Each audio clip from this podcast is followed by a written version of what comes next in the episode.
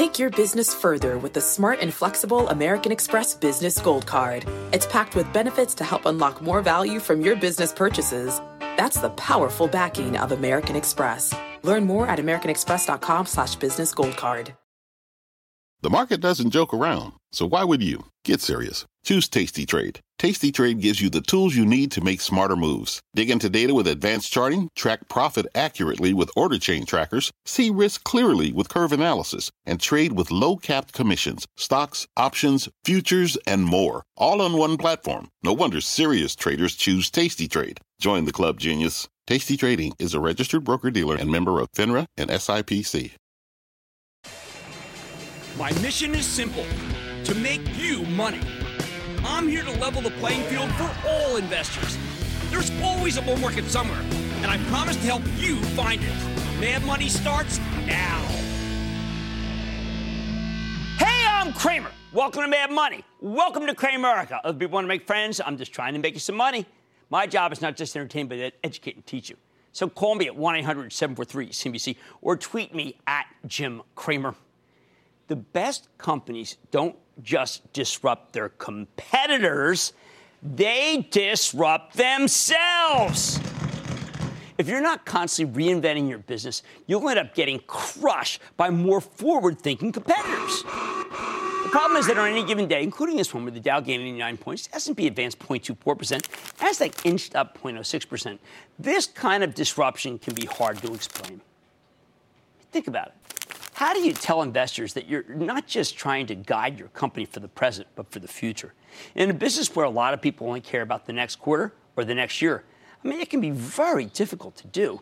Look at what's happening with PepsiCo today and Constellation Brands last week, two companies that right now, real time, are disrupting their own businesses and getting no credit, no credit whatsoever. That won't always be the case. But it can take a long time for these, pay, these moves to pay off, which is why making this kind of decision is so darn daunting. This morning, PepsiCo told us it's buying SodaStream for $3.2 billion. This move is breathtaking both in its simplicity and its forcefulness. SodaStream used to market the product as a home soda machine, and by all accounts, it was a dud. Yeah, look, I had one and it exploded and had ginger ale all over the darn ceiling of the kitchen. Nasty wife not happy. But then a couple of years ago, Danny Birnbaum, the CEO, realized that what millennials truly want. He recognized that younger people had soured on, uh, well, uh, soda. They soured on soda. Young people are sick of drinks with tons of empty calories and lots of artificial ingredients. So SodaStream rebranded itself as a play on fizzy water. Carbonation is carbonation. The machines don't care if they're making knockoff cola or knockoff Perrier, but to young consumers, it makes a huge difference. Seismic. The reason I think millennials embrace SodaStream because it represents everything a company like PepsiCo isn't. So let's check off the boxes. Millennials, they hate shopping in person. With SodaStream, you don't have to go to the stores. The machine and the canisters are easily available online. Go Google it, it comes, pops right up. When millennials look at a label, and they always turn around the I never did this. I never knew how. I can't see it anyway. They always turn around, look what the ingredients are. When they look at a label, they don't want to see an endless list of unpronounceable artificial ingredients. SodaStream has no labels, it's just water and CO2. Millennials tend to be environmentally conscious, so they despise plastic packaging, like, say, Pepsi bottles. SodaStream comes right from the tap. Millennials, you ever notice they always carry Nalgene bottles around? I, I, what is that about? Well, what that about is, is this. So when PepsiCo buys SodaStream, you should consider it a hedge against the decline of carbonated soft drinks. Even though Pep is starting to make inroads against a rejuvenated Coca-Cola, the declines have uh, stemmed, and I think they're coming back up. Uh, I'd, agree, I'd, argue that SodaStream is really the answer. As for the price tag, I think it's reasonable when you consider SodaStream's dominance worldwide. You know, they do six times as much business in Germany as they do here because the Germans take recycling incredibly seriously. With SodaStream, you don't even need to recycle. But there's an issue here, which is the question of how much can you really disrupt? When Birnbaum came on Power Lunch a couple years ago, he talked about how plastic bottled water is one of the biggest marketing scams in history. Hmm, let me think. PepsiCo makes Aquafina and Life Water, the latter of which we drink. SodaStream ran a three minute uh, ad on YouTube where they recreated the walk of shame scene from Game of Thrones to make the point that you should be ashamed of yourself for buying bottled water. I imagine PepsiCo will want that thing taken down pronto. This isn't like when uh, Unilever shelled out a billion smackers to buy Dollar Shave Club back in 2016 because they wanted to disrupt the razor industry with a subscription model that doesn't require you to track down a salesperson at CVS to open the ridiculous display case where they hide the incredible sheath in plastic blades. Like Danny Birnbaum, Dollar Shave attacks the competitors head on, with its founder and chief wildman, Michael Dubin, just character assassinating the competition. But Unilever wasn't trying to disrupt its own wares, it's disrupting Gillette. Fortunately for PepsiCo, SodaStream doesn't have too much overlap, as Pepsi's not exactly known for its sparkling water, but aside from bubly. And that's been selling like mad. Maybe that's why this self disruptive deal happened so quickly right? Self-destructive deal because how much maybe the bubly's doing. When I asked PepsiCo's CFO Hugh Johnston this morning why now, thinking they could have had SodaStream for less than half the price a year ago, he said they wanted the proof of concept before they pulled the trigger. We now have that proof, and after a series of blowout quarters, including the latest one, which was amazing, the, uh, it was actually, I think, about the best in the consumer packaged goods space. Then we got a proof. In other words, PepsiCo did the right thing. Short term, it may hurt them Longer term, it's just an outright positive. Still, the SodaStream deal pales in comparison to Constellation Brands' stunning $4 billion investment in Canopy Growth. The uh, I'd say, let's say the premium or blue chip Canadian marijuana company, and it's bringing their total investment to 38% of the company. Constellation is a longtime Cramer Fave liquor company that makes Modelo and Corona among many brands. They already own 10% of Canopy, so last week they nearly quadrupled the size of their investment. Now, Constellation stock has gone down because investors apparently don't like the move, uh, nor do they like the fact that the buyback is being suspended in order to pay for it. But I know CEO Rob Sands, and he's truly playing a Gretzky game, meaning he's trying to skate to where the puck is going, not to where it's been. Sands and Canopy CEO, the equally visionary Bruce Linton, see what's happening. Marijuana is going mainstream. It will soon be straight up legal in Canada, not semi legal like, say, Colorado or uh, California, where the state's okay with it, but it's still a federal crime. Legal cannabis could represent a wholesale change in how medicine is practiced. Pain, goodbye opiates. Sleep, anxiety, multiple sclerosis, psoriasis. Call your doctor and ask if weed is right for you. And that's without even getting into the recreational side of things. And you know what happens when marijuana gets legalized?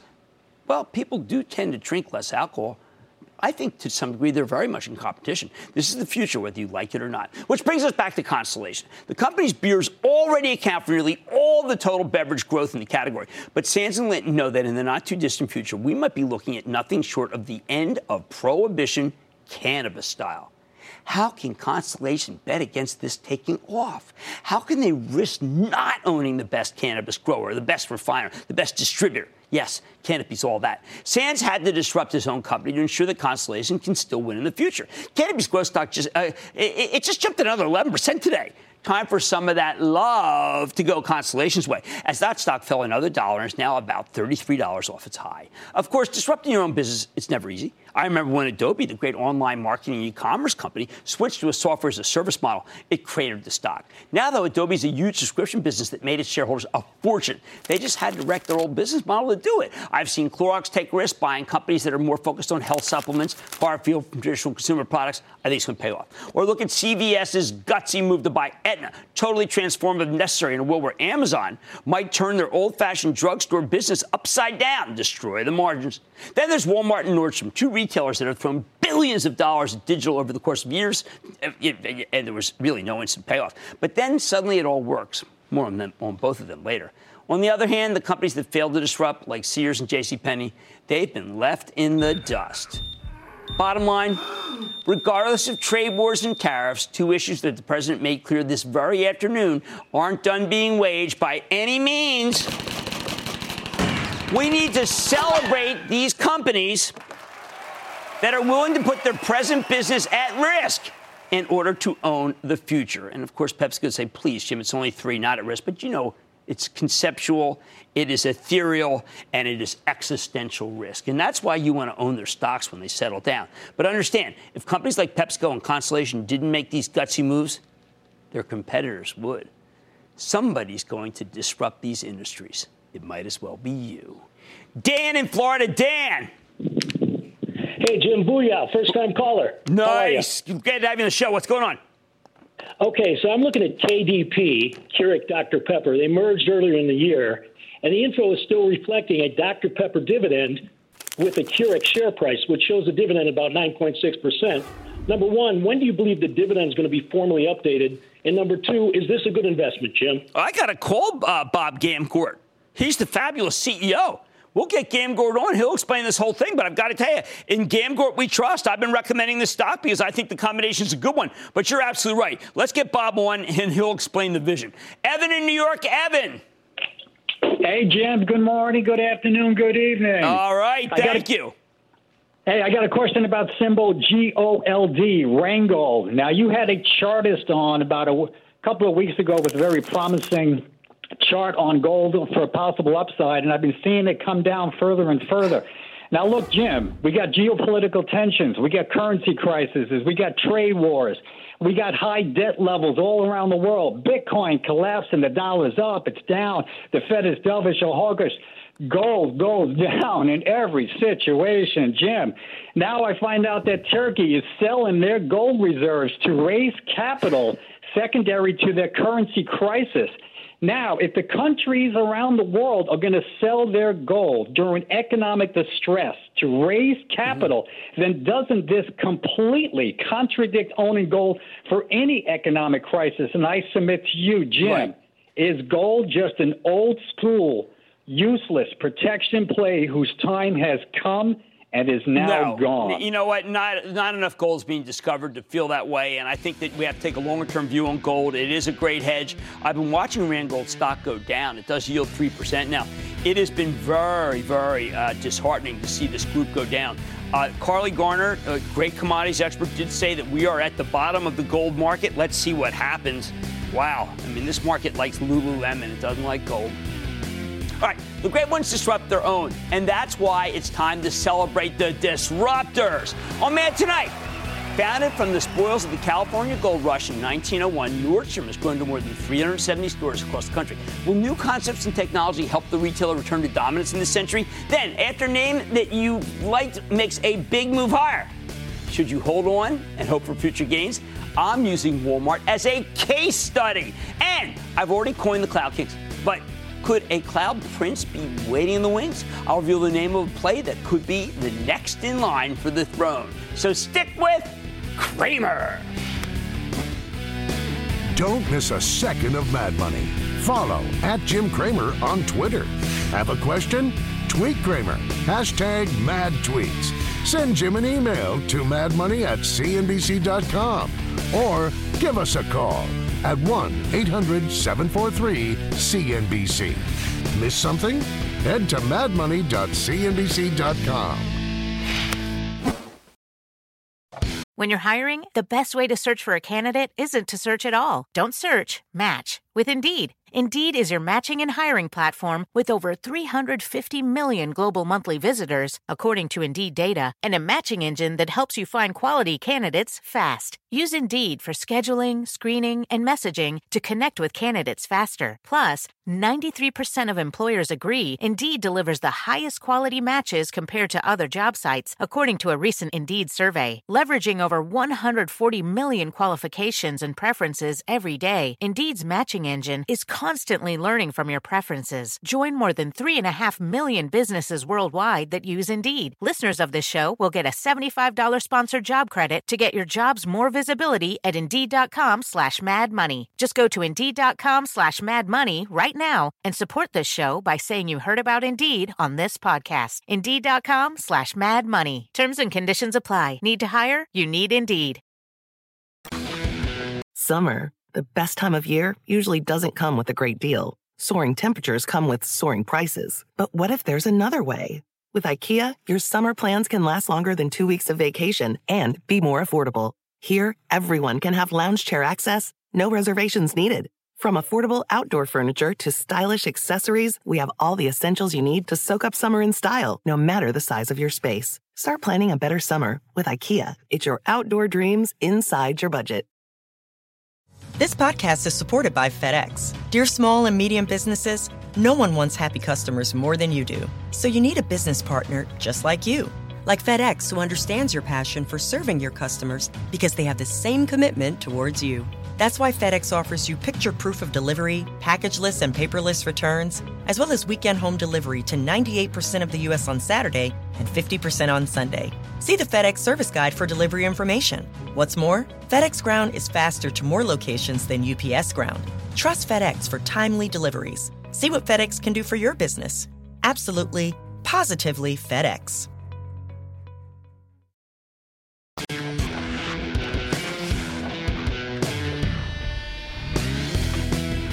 Last week was full of miraculous retail resurrections. There was the incredible blowout from Walmart just on Thursday. More on that later. And then Friday, we saw Nordstrom rise from the grave like Lazarus. Here's a high end department store chain that, that a lot of people quite clearly had lost faith in.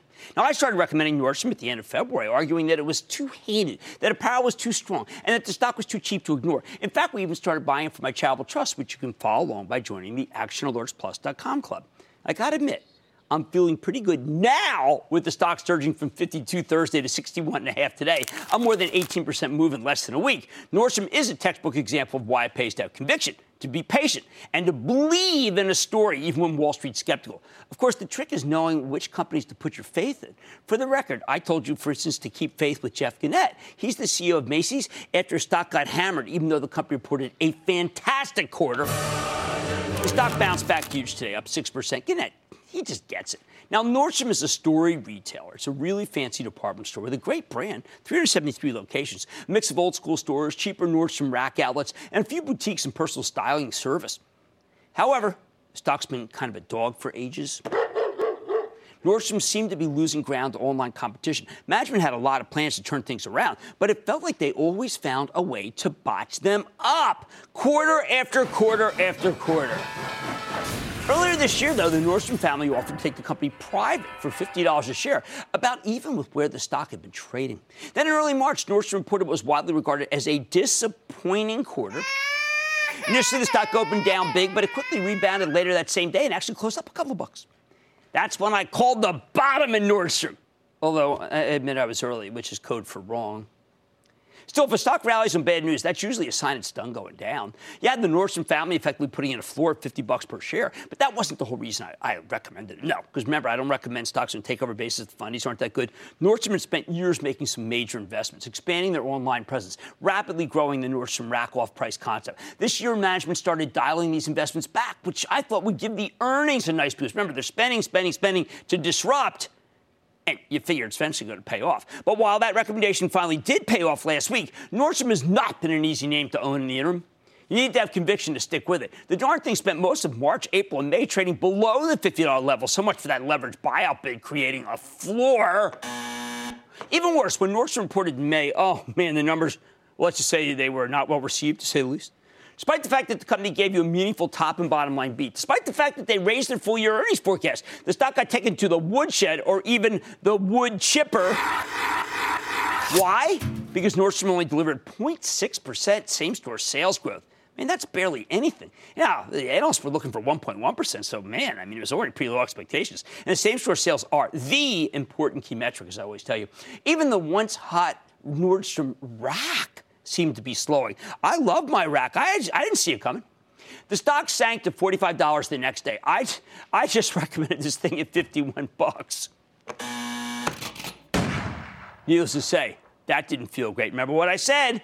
I said that I recommended it, and then it, I was looking good, then I looked really bad. But this was precisely the moment when you needed to stick to your guns if you believe in the story. That's exactly what we did for my charitable trust, using the weakness to buy more Nordstrom at a discount. I felt awful initially. But to be fair, even though the stock was getting punished, this was not a, t- a tough call. Nordstrom family are the largest investors. The three Nordstrom brothers run the business. These guys haven't always been the best executives, but they didn't just fall off a turnip truck.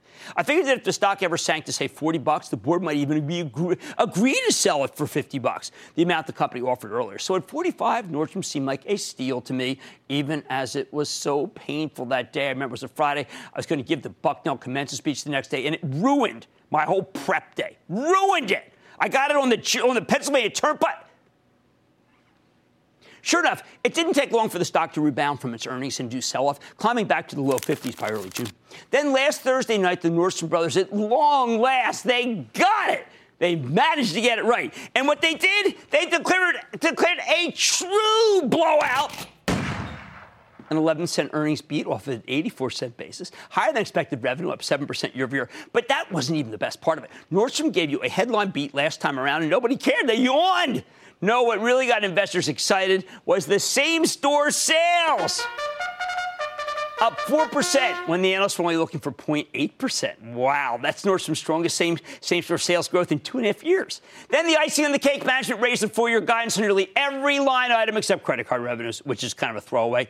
All these new forecasts were above Wall Street's consensus estimates. For example, company it's, it's predicting 1.5 to 2% same store sales growth. Analysts were looking for 0.8%. And it's not just that Nordstrom generated great results, it's how they did it company's digital business is finally hitting its stride, up 23% year over year to the point where e commerce now makes up more than a third of their sales. Oh, come on, that's a successful disruption if there ever were one. During the quarter, they had some hugely successful promotional events, like the anniversary sale where the online business really shined. Oh, and after disappointing last time around, Nordstrom Rack is back. It's up 4%. Management was only looking for about 2%. Blake Nordstrom, the oldest brother, says he expects Rack to, and I quote, carry and build upon this momentum, end quote, which is exactly what we wanted to hear. What else? Historically, Nordstrom's never had any real exposure in New York City which is like Mecca for ridiculously expensive department stores. But earlier this year, they opened up a smaller men's store in Manhattan, which is doing very well. And they're launching a full size flagship store in a little over a year. My take. I think this quarter validates Nordstrom's strategy. The company spent a fortune to upgrade everything, especially its digital business, and that was the right call. When you drill down, the real driver here is the e-commerce platform. Nordstrom actually store traffic, it's been pretty consistent over the last several years. The growth is coming from the web where the company's getting more and more transactions. Hence why the stock folded for 13% on Friday and tacked on another 4% today after Wedbush raised their estimates for Nordstrom, even uh, as they left their price target and their actual rating unchanged. Let me read you a little snippet. Quote, into the back half, we see multiple potential catalysts that fuel upside to sales and EPS expectations, end quote. Holy cow. And yet Wedbush has a neutral rating on it with a $55 price target. Guys, get with a beat. This is why I bet the stock has more room to run. I think we're going to see a re rating replete with price target boosts as the analysts struggle to play catch up here because so few liked it. Right now, it's, it's got almost no champions. Wall Street's way too bearish on this stock. Get this. Only five firms rated to buy, 17 holds, two sells. I think we're looking at a wave of upgrades, which tend to push stocks higher. And look, it's not like this thing's expensive. You know, even up here, it just sells at 16 times next year's earnings. For heaven's sake, it's one of the cheapest retailers I follow. Bottom line, even after Nordstrom's big breakout last week, the stock isn't getting nearly enough respect from the analyst community for disrupting itself, given that the brick and mortar stores were always known for their legendary service. They didn't want to disrupt that wanted you in the store. Well, guess what? They've got a best of all possible worlds. Given the strength of the latest quarter, they're going to upgrade this thing, even if they need to be dragged kicking and screaming into recommending Nordstrom. Get ready for a bunch of notes about proprietary channel checks indicating better results ahead. Translation Nordstrom is finally headed in the right direction, and I think last week's run was only the beginning. All aboard! Jimmy in New Jersey, Jimmy! Hey, Jim, it's Jimmy from Jersey. Got a question about Stitch Fix. Um, been following this since it IPO'd, and the needle wasn't really moving on it up until Oprah got involved. Wonder if it's uh, worth getting I want you to stay it. in this thing. Katrina Lake is doing a remarkable job.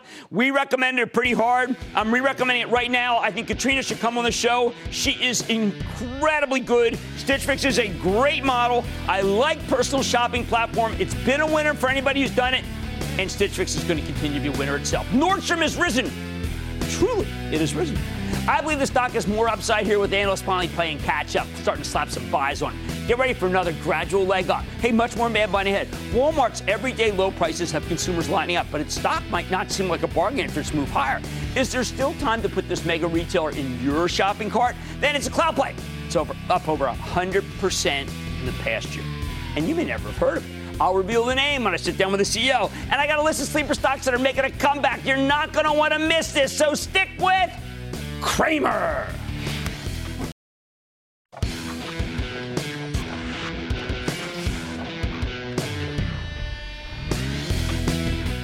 Let's talk about a high quality problem. What do you do when a stock you love catches fire? What do we do with, say, Walmart, a stock that surged nearly 10% last Thursday after the company reported a completely blowout quarter? I'll tell you the answer. Walmart's not finished. I'm saying right here, right now. Of course, if you bought it in the 60s or 70s and you haven't taken any profits yet, well, then you run into the bulls, bears, pigs problem, right? You have to sell part of your position, if only because you don't want any one stock to become too large a part of your portfolio. But if you don't already own some, you know what? I'm going to show you why I don't think it is too late to buy some. Allow me to explain. The recent move in Walmart is the culmination of a multi year turnaround plan executed by CEO Doug McMillon. Three years ago, three years, he laid out an ambitious agenda. Of course, it lasts with all disruptions. What happens? People take it and say, uh uh-uh, uh, I know, I'm too scared. I don't want to be there. McMillon told us that the gigantic retail chain needed to spend a lot more money to build out its web presence and better compensate its workers. Uh oh, spend money. We know how much we hate that, right? He insisted that these moves would pay off on the long haul but the stock initially got hammered because investors hate it when mature companies like Walmart go on a spending spree to disrupt their own business. Bob McMillon was playing the incredible long game. He had to spend a fortune. He had to disrupt everything. Sure enough, McMillon was right. The numbers began to pick up dramatically last year. That's how Walmart ended up rallying 43% in 2017. You see that move? Closing at the end of the year at 98, okay, uh, at 98 change. Even if its run last week, it now sits at $2 from those levels. Walmart's whole rally has really just allowed the stock to make up some of the ground that it lost during the big February sell off. Okay? What happened? After surging to just under $110 in late January, remember when the market was just very frothy, the stock got obliterated. Right in the wake of the market wide meltdown, Walmart reported not so hot quarter on February 20th, and it spooked everybody, okay? It just spooked everyone.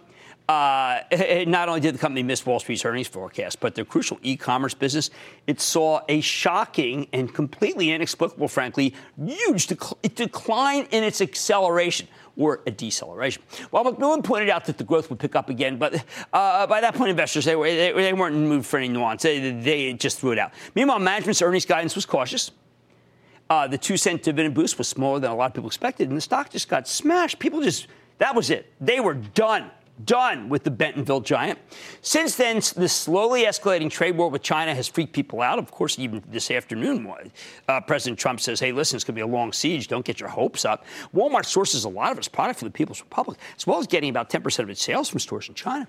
Even when the company shut out $16 billion for Flipkart, that's that huge Indian e commerce platform, back in May, nobody seemed to care. Look at that. It's like, oh, please. Will you stop it already? Deal was viewed as negative because the price tag was so high. A few weeks later, Walmart reported again, okay? And even though they delivered a nice beat, they left their guidance unchanged. Normally, they only updated after the second quarter. Basically, Walmart's shareholder base needed some handholding, and they didn't get it, which caused the stock to get slammed again. Exhausting, isn't it? Ever since that May pullback, though, the stock has gradually been trending higher as people realized that it had gotten too heated. Now, throughout all this, I have to tell you, I, I, know it's probably made me look stupid for a while, but I have been a staunch supporter of what has been going on in Bentonville. I am a defender of Walmart, insisting over and over again that McMillon's turnaround is worth betting on. Last week, I got some sweet vindication. Not only did Walmart report a solid top line beat, but some of the key metrics look really, really good. Total same store sales, excluding fuel, increased by 4.6% year over year, much better than the 2.3% number the analysts were looking for here. That was a stunning figure, driven by both Walmart and the Sam Club's discount warehouse business. The latter up 5%. I've pretty much given up on those guys. When you just look at the Walmart chain in the U.S., it had its best same store sales growth in more than a decade thanks to groceries, apparel, and seasonal items. Sam's Club had its best quarter in six years. I think a lot of this had to do with Doug McMillon's decision to pay his workers better wages. Shoppers like seeing the same faces, and they really like it when they get uh, help from employees who actually know the layout of these massive stores. I was in one in Louisiana, uh, literally, literally five years ago and people couldn't tell me where anything was. I went back to the exact same one about three weeks ago, and it, maybe uh, five weeks ago. It was gorgeous, and the people who helped me, they knew exactly where to take me. The store was spotless, and I always like to see you can eat off the floor, but who would want to do that? Even better, Walmart's e-commerce business, the other pillar of the turnaround, is re-accelerating, with online sales rising 40%, 40 year over year. That's up from 33% in the previous quarter, just 23% in February. So, in other words, he's, th- this was what freaked people out was the online, and then boom. Remember, at the time McMillon told us the numbers would pick up again. Hey, you know what? Nobody believed him except for us. He lived up to his word. I've said it before. I'm going to say it again. Walmart's probably the only retailer with the scale to truly challenge Amazon online. They've turned their set, their 11,700 stores into an asset with a buy online, pick up in store, or BOPUS program. I wish they didn't use the term BOPUS. I was talking about BOPUSing when I was down at that Walmart. I said, listen, we got a BOPUS. My wife thought it was something that's matter, like call a doctor. As far as I'm concerned, it's the best way to buy groceries. Best of all, Walmart raised its full year guidance, and they raised it dramatically across nearly every item that was there. Okay? And these new items don't even include the boost from the Flipkart acquisition. This tells me that the recent strength, it will continue. What about the stock? Now, just this past weekend, Barron's ran this uh, piece. It was titled, quote, Time to Sell Walmart, end quote. Well, it's least you got to give them credit for being straight out there. Uh, they trashed the e-commerce and uh, Flipkart business for being unprofitable and questioned the company's ability to earn five dollars per share next year. That's the current consensus estimate. I think they fundamentally misunderstood what McMillon is trying to achieve here. So let me tell you why I think Walmart's not done. The stock is trading at just, I put that just because of the growth is really pretty amazing, 19.6 times next year's earnings estimates. That means it's getting a similar valuation to Home Depot but it sells for a dramatic discount to Costco, which trades at 29 times next year's numbers. Why does Costco get a higher multiple, and why do we care about this? Because Costco's got a faster long-term growth rate, nearly 12% versus more than 6% for Walmart. Man, more than, yeah, that's about it. So if Walmart's growth accelerates, it too will start to get a higher price to earnings multiple. And look, that's exactly what's happening. The turn is working. The online investments are paying off. Flipkart will give them a major international boost, and the same store shares are looking a lot better, especially at Sam's, where they closed a bunch of stores and people were really worried. And in the meantime, the company's got roughly $17 billion left in its buyback authorization, which can uh, it can grow the earnings by shrinking the share count. How much should we be willing to pay for Walmart? This is solving for the price earnings multiple. Let's learn about this. I think it deserves a price earnings multiple somewhere between the beloved Costco and Home Depot. Home Depot, which is incredibly well run. Okay, the, the Despot's incredibly well run, but investors have gotten skeptical about the business because housing is so hated here, and somehow Home Depot has gotten more to be home and less depot. So let's split the difference and say Walmart might deserve to trade at 24 times earnings, right? We're trying to remember it's like feeling the different weights decide, decide where things should be. 24 is right in the middle. On next year's earnings, though, that means that this stock should trade at $120. All right? Taking out that high and going still higher. One more thing. Two weeks ago, one off the charts, I don't know if you remember Tim Collins, he's one of our favorite technicians. He pounded the table on Walmart, telling us the stock was ready to roar. He nailed it. Hey, I like to go back to the people who get it right. So what does he say now?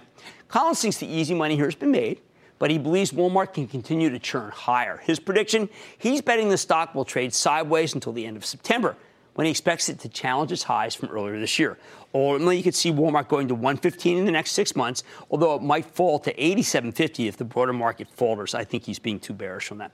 Bottom line, look, Walmart's given us an excellent run. It's gained nearly 15% of the past three months, which is a huge move for a nearly $289 billion retailer. But given the strength of fundamentals and what we see in the chart, I think this $96 stock can go to 115 or 120 in the not too distant future. Meaning, Walmart stock it is still a buy. Let's go to Josh in Florida. Josh. Hey, booyah, Jim. Whoa, spirited booyah. What's up?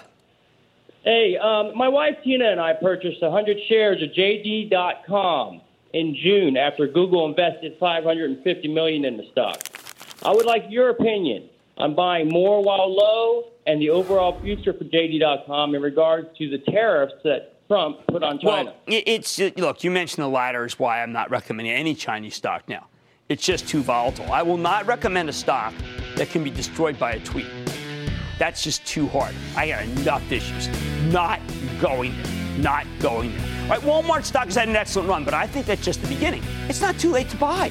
Much more Mad Money ahead, including my exclusive with an under-the-radar cloud play that I first heard about from you, Cramerica who says we're not the most interactive show on television? And what General Mills, Ventas, and Kimberly Clark will have in common? Can you think of anything? All your calls also rapid fire in tonight's edition of the Lightning Round. So stay with Cramer.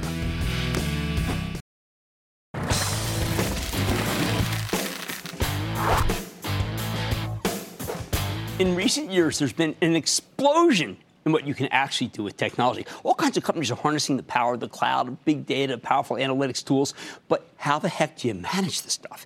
If you run a corporate information technology department, odds are that your job has gotten a lot bigger than it was a decade ago, which brings me to one of the best performing cloud plays around, Apptio, APTI for you home gamers. Here's a company that sells cloud-based technology, uh, business management software. I know that's a mouthful. But we're going to find out more. It helps chief information officers actually manage their IT departments. And right now, there's not a lot of transparency. The idea here is that this platform analyzes technical and financial data, allowing IT executives to make better decisions, make it easier for them to communicate the value of what they do to the rest of management. People don't know this.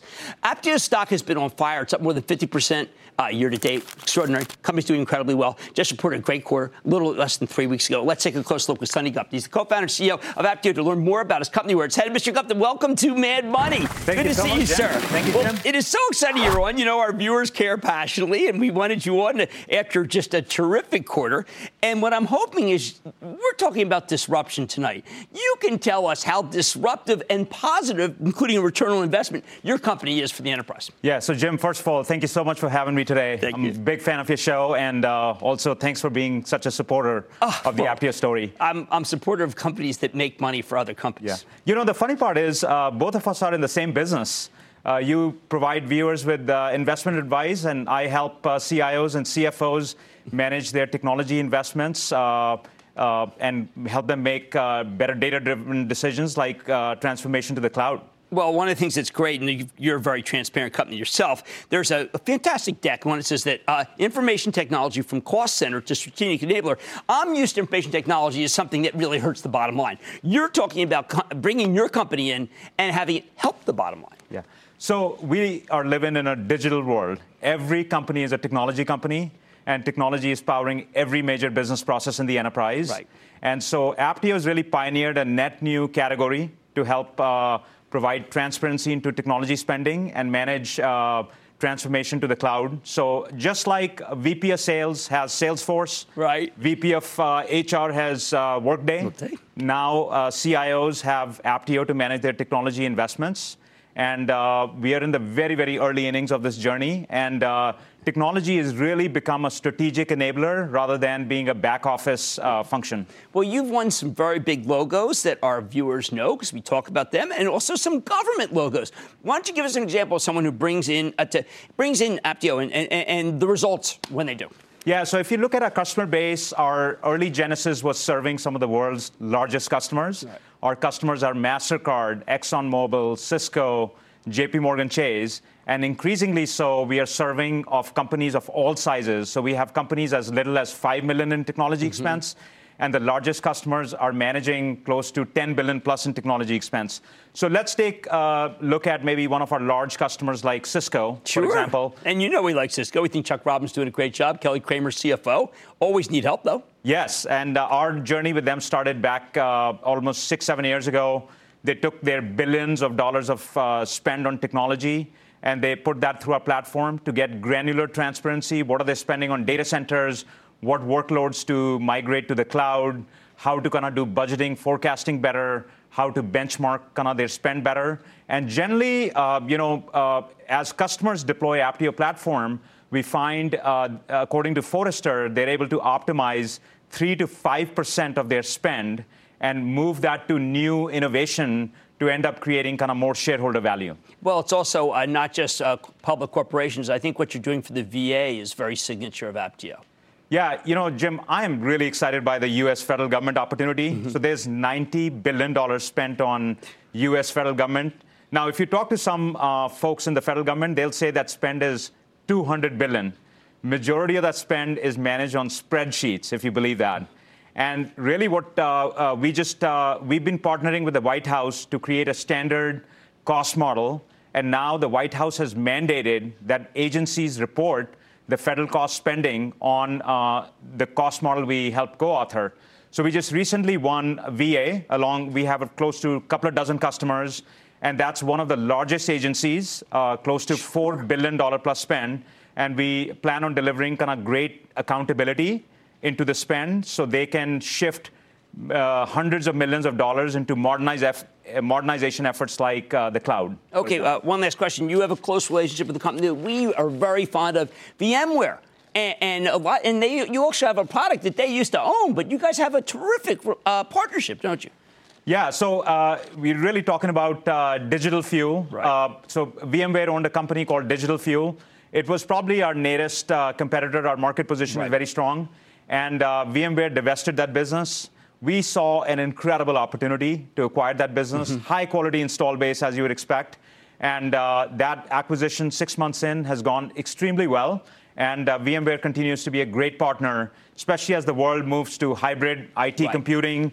We are the business decision engine for the cloud. And I can tell you, as part of my research, they think very highly of you, which therefore means I think very highly of you. Okay, that's Sunny Gupta's the CEO of Apptio. What a stock. Thank you, viewers, for mentioning these great stocks so we do more work on them.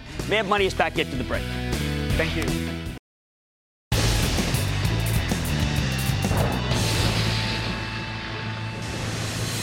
It is time it's time for the light round. Quick motion, back, one another, shit, start, turn, back, back, And then light round's over. Are you ready, Ski? That is time for the light round question. Let's start with Adam in Illinois. Adam. Hey, I'm calling you from the soybean fields of Illinois with the obligatory booyah. Or, booyah, right back, soybean area. What's going on? Uh, maybe it's a boo hoo. Uh, but when I have kind of an existential question, when does uh, courage of your convictions become irrational obstinacy? I bought Twitter at a very low basis a while back with a price target of 48, and of course it fell up fell off the cliff at 47.8 or something like that. Do I show the courage of my convictions or Yes, irrational yes, yes. Well. Twitter did not have a to my- perfect quarter. They're, they are, are doing a little rationalization of the uh, the numbers. Uh, those of us who have a lot of followers, I saw my followers drop by, I don't know, like 30,000. A lot of other people dropping. Uh, and at the same time, the company did not really necessarily put out a very good message. But it's now down so much that I think, bye, bye, bye. I need to go to Pamela in New York. Pamela. Ski Daddy! Yo. How you doing? I am Um, doing well. How about you? Good, I'm good. First of all, I would just like to say it was a pleasure meeting you last weekend. I'm one of the lead singers in the band Code Blue that provided the entertainment at the party you attended, and you were on the dance floor all night. There, there's definite truth to that. I, Your uh, energy was this- infectious, and we can only Pam, hope Pam, you came up, I introduced you to my wife, and you did a terrific job. And I really thank you for, for singing. You were a great singer. Thanks for being um, really appreciative. Um, and I hope you can advise your New York people that if they want to invest in a great party, to have my band. Code well, there you go. Pam's on the. She's on the case. I like a hustler. How? Let's do some business. Yeah, baby. What's going so on? my question is, um, Dominion is up over 15% in the last three months and has a 4.5 yield. Um, they're still 80% off their 52-week high. Which is why, Is Pam, we more think room- it's still a buy. I have to tell you, I think they're doing incredibly well. And thank you for that kind shout out. And I was cutting it up. Ooh, maybe a little too much. Richard in New Jersey. Richard. Yes, uh, Jim, how are you? I'm thanks good. How for about you? all- thanks for all you do for all of us. Uh, help us make Oh, you're very kind. Uh, Thank you.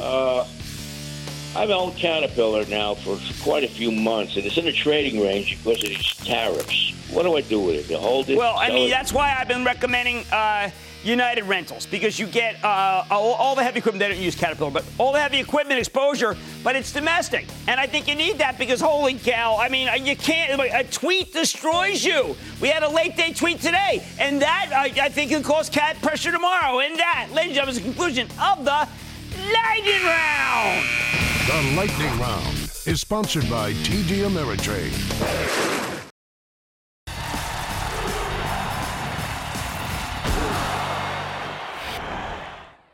In the last few weeks, we've witnessed some astonishing comebacks, and they've given you a whole new reason to respect this market. So many that had been written off, so many stocks that have been viewed as losers have managed to snatch victory from the jaws of defeat. Let's tick them down because there's one thing that most of these stories have in common. They're high yielders that can thrive in an environment where people think interest rates are going lower this environment. First, we got incredible news this past week from Kimberly Clark. The consumer products company put through price increases on some of the most popular brands like Huggies, diapers, Continental, uh, Aviva paper towels. They said they're going to happen later this year.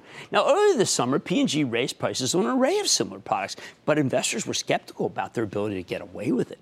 Then Procter stock went up a bit on a bad quarter. That's a classic tell that business might be turning around, isn't it? Which in this case meant people believed the higher prices would stick. The key signal from Kimberly Clark They said the increases would be mid to high single digits. That's good news for the whole industry because it means that they're not going to start a ruinous price war to take market share from Procter. So the group caught fire, including the much maligned General Mills, a 4% yielder with a stock that never really recovered from the big first quarter sell off. If you want to know the true power of this move, though, look at the stock of Kellogg. This stock's had a remarkable run. Well, on, uh, say, a nothing.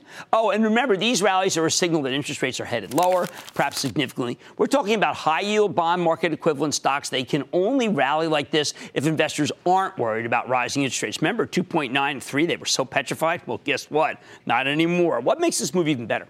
Kimberly Clark's raising its prices to offset commodity inflation. Hey, but wait a second. They're. They've put through their price hikes just as commodity costs have started to fall down precipitously. Well, you know what happens then should translate into some sweet margin expansion. Next comeback stocks that was playing dead but are not staying dead. Well, how about this one? Simon Property Group, SPG. That's the huge shopping mall, uh, shopping center, real estate investment trust. Did you know that the dreaded J.C. Penney has located loca- locations in 67 out of 107 of Simon's malls? Hey, talk about perilous, right? Yet here's a stock that's just pennies from its 52-week high with 4.3% yield. Now, I find that astounding. Meanwhile, J.C. Penney's bonds are falling fast, signaling that the company might limp into the holiday season. Yet even as it's an anchor property in more than half of Simon's malls, the stock of this REIT just keeps climbing. Some of this is simply because the REITs, uh, REITs rally when interest rates come down, right? But I think part of it stems from a belief that Simon will do just fine without the moribund J.C. Penney taking up space and not bringing new people into the mall. That's for certain. Third, there's Ventas. Remember Ventas, the healthcare-oriented real estate investment trust? No matter how many times CEO Deb Cafaro will come on the show and tell a great story, no one seemed to care. For years, the stock was a punching bag. Everyone was worried about overbuilding in senior housing. That's Ventas's bread and butter. Two years ago, Deb explained that the senior housing market would self correct, in part because of a cessation of new building, in part because the aging of my fellow baby boomers is creating more demand.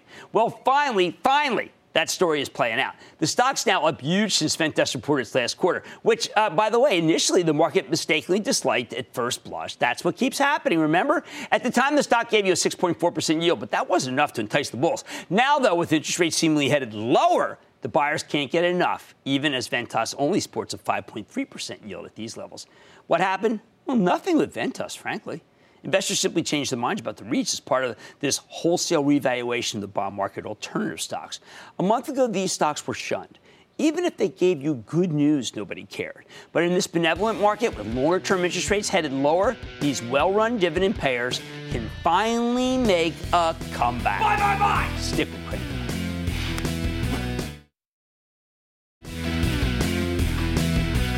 Tonight on an all new American Greed, painting a perfect fraud. Go inside an $80 million art scam where the rich get ripped off, shelling out millions of dollars for paintings by American masters that are all fake. What's on your wall? Do not miss it. Okay, Nordstrom and Walmart.